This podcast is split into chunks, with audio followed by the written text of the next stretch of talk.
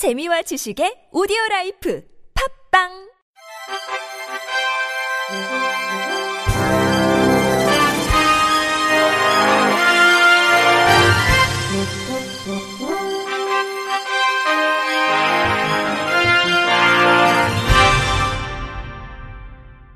청취자 여러분 안녕하십니까? 5월 21일 화요일 KBS 뉴스입니다. 시각장애인 권리보장연대가 21일 청와대 앞 효자 치안센터 앞에서 시각장애인 권리보장을 위한 집중 결의대회를 열고 시각장애 특성에 맞는 활동 지원 종합조사표를 전면 수정할 것을 촉구했습니다. 이들은 올해 7월 장애 등급제가 폐지되면서 시행되는 서비스 지원 종합조사에 시각장애인의 필요와 특성이 반영돼 있지 않다며 정책 방향을 다시 검토해달라고 강조했습니다. 이들은 결의문에서 그동안 우리 사회는 시각장애인의 권리에 대해서는 눈 감아왔다며 정부의 서비스 지원 종합조사 문항 역시 시각장애인의 필요와 욕구를 전혀 반영하고 있지 않다고 지적했습니다. 예컨대 시각장애인은 자필로 서류 작성, 컴퓨터 화면 읽기, 집에 방문하는 낯선 사람 알아차리기 등 자력으로 해결하기 어려운 일을 일상생활에서 많이 겪지만 이런 특성이 조사 내용에 반영돼 있지 않다는 설명입니다.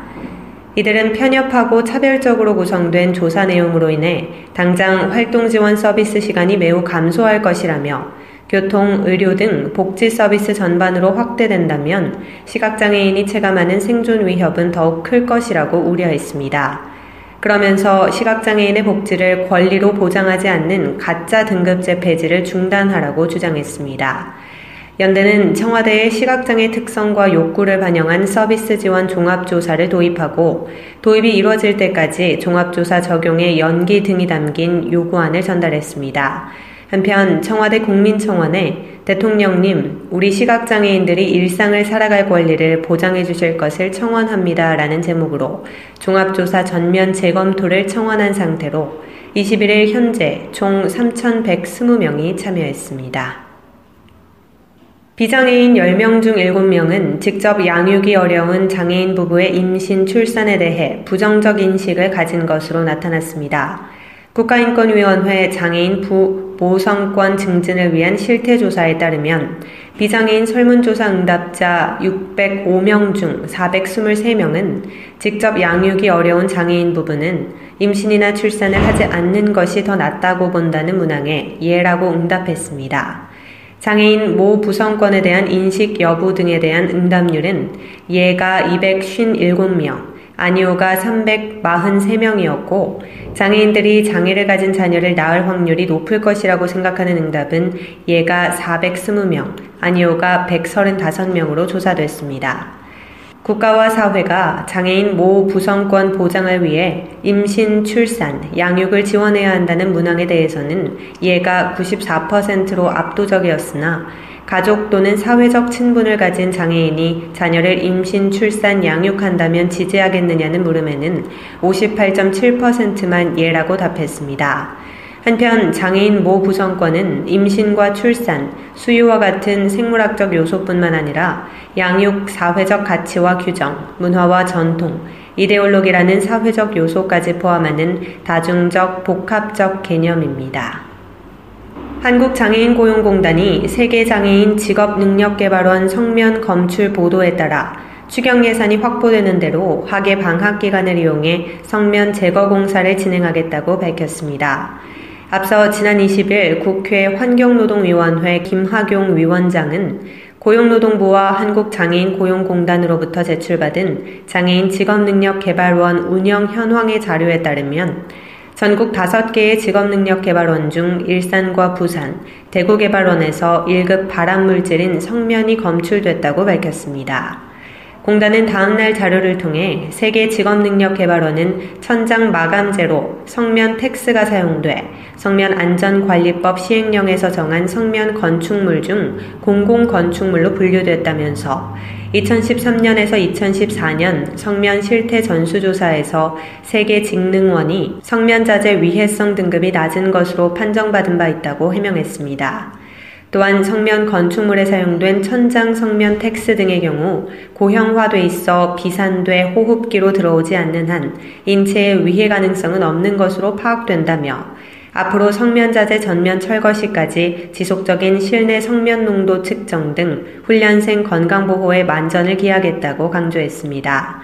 특히 공단은 향후 조치 계획으로 세계 직능원에 대해 오는 24일까지 석면 농도 측정 검사 실시를 완료하고 필요할 경우 후속 조치를 할 예정입니다. 또 올해 추경 예산이 확보되는 대로 하계 방학 기간을 이용해 성면 제거 공사를 진행할 계획입니다. 보건복지부는 장애인 부부를 위한 임신 출산 지원 안내 자료를 발간했습니다. 먼저 40주의 우주는 임신, 출산, 양육 과정에서 사회적 편견과 정보 부족 등 여러 가지 어려움에 처한 장애인 부부를 돕기 위한 것으로 임신에서 출산에 이르는 40주 동안에 필요한 의학 정보와 함께 장애 유형별 당사자 심층 면담으로 확인한 장애인 부부 입장에서 궁금해하는 내용으로 구성됐습니다.